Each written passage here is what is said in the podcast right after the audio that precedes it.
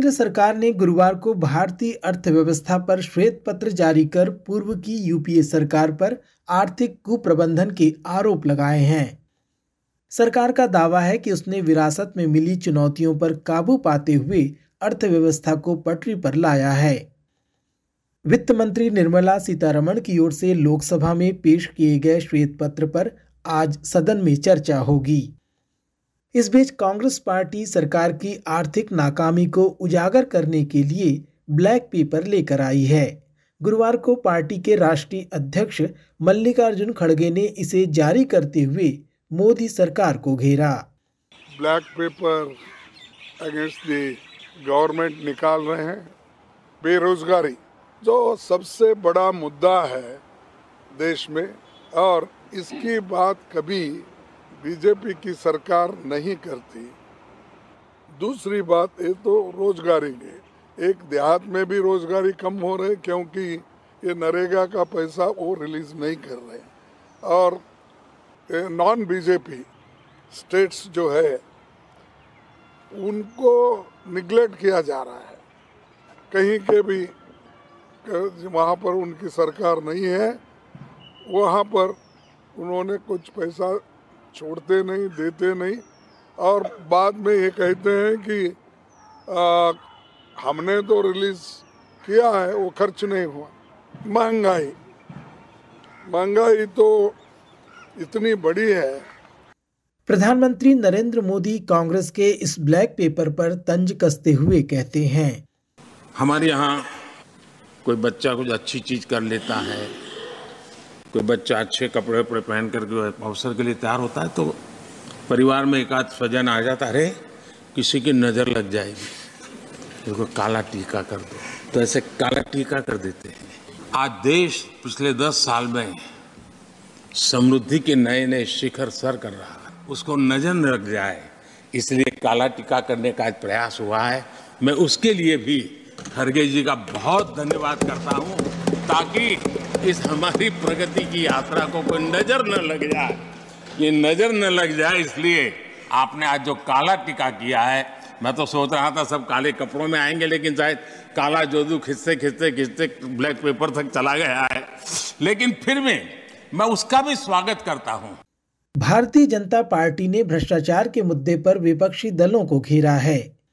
भाजपा का आरोप है कि विपक्षी दल भ्रष्टाचार और परिवारवाद को बचाने के लिए एकजुट हुए हैं। भाजपा प्रवक्ता गौरव भाटिया विपक्ष पर बरसते हुए कहते हैं, जो बात हम हमेशा से कहते आए हैं, एक ईमानदार सरकार, उसका मज़बूत कानूनी डंडा। और दूसरी तरफ़ ये भ्रष्टाचारी, ये सब मिले हुए जी। ये सब मिले हुए हैं जी। और इनको लगता है ये सारे भ्रष्टाचारी मिल जाएँगे तो ये जो मज़बूत ईमानदार सरकार है, ये जो जाँच एजेंसियाँ अपना काम कर रही हैं, ये घबरा जाएँगी। लेकिन ऐसा हो नहीं रहा है। भारत तोड़ो अन्याय यात्रा चल रही है।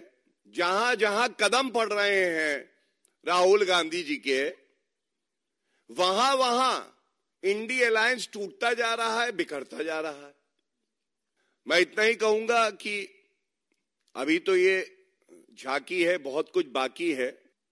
गौरव भाटिया ने दिल्ली के मुख्यमंत्री और आम आदमी पार्टी के नेता अरविंद केजरीवाल पर हमला बोलते हुए कहा।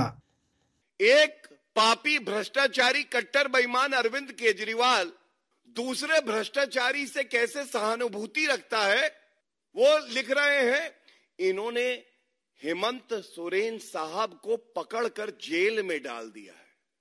हेमंत सोरेन साहब इतना प्यार भ्रष्टाचारियों से, इतनी हमदर्दी, खून का रिश्ता नहीं है ये।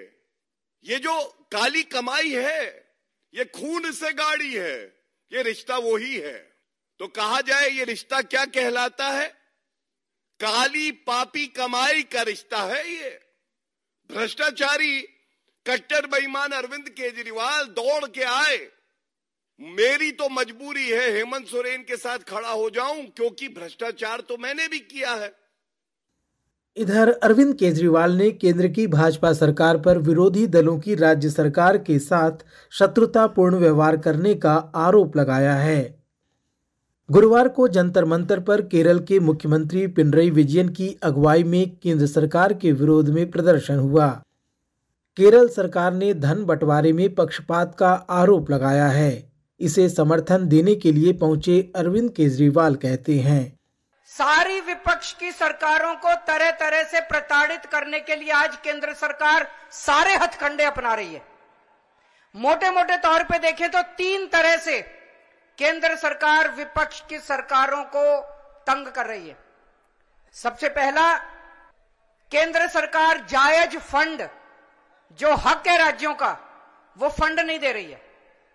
दूसरा तरीका, गवर्नर्स के और लेफ्टिनेंट गवर्नर के ज़रिए रोज काम में टांग अड़ाती है, हर काम में टांग अड़ाती है। और तीसरा तरीका, एजेंसीज को छोड़ के जिसको मर्ज़ी पकड़ के जेल में डाले जा रहे हैं, जिसको मर्ज़ी पकड़ के जेल में डाले जा रहे हैं।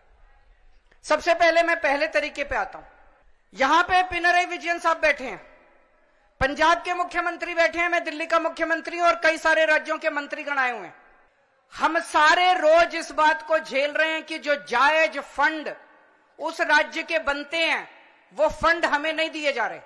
और चलते चलते चर्चा उत्तराखंड के हल्द्वानी की, जहाँ एक धार्मिक स्थल पर बुलडोजर चलाए जाने के बाद स्थिति तनावपूर्ण बन गई है। गुरुवार को प्रशासन की कार्रवाई के बाद जमकर पत्थरबाजी हुई। उग्र होती हिंसा के बाद यहाँ देखते ही गोली मारने के आदेश भी जारी किए गए। हिंसा में अब तक चार लोगों के मारे जाने की खबर है। इसी दौरान सौ पुलिसकर्मी भी घायल हुए हैं। तनाव को देखते हुए यहाँ कर्फ्यू लगाया गया है। आज स्कूल कॉलेज को भी बंद रखा गया है। भारत से आज की रिपोर्ट में बस इतना ही। मैं विश्व रत्न SBS रेडियो की हिंदी सेवा के लिए।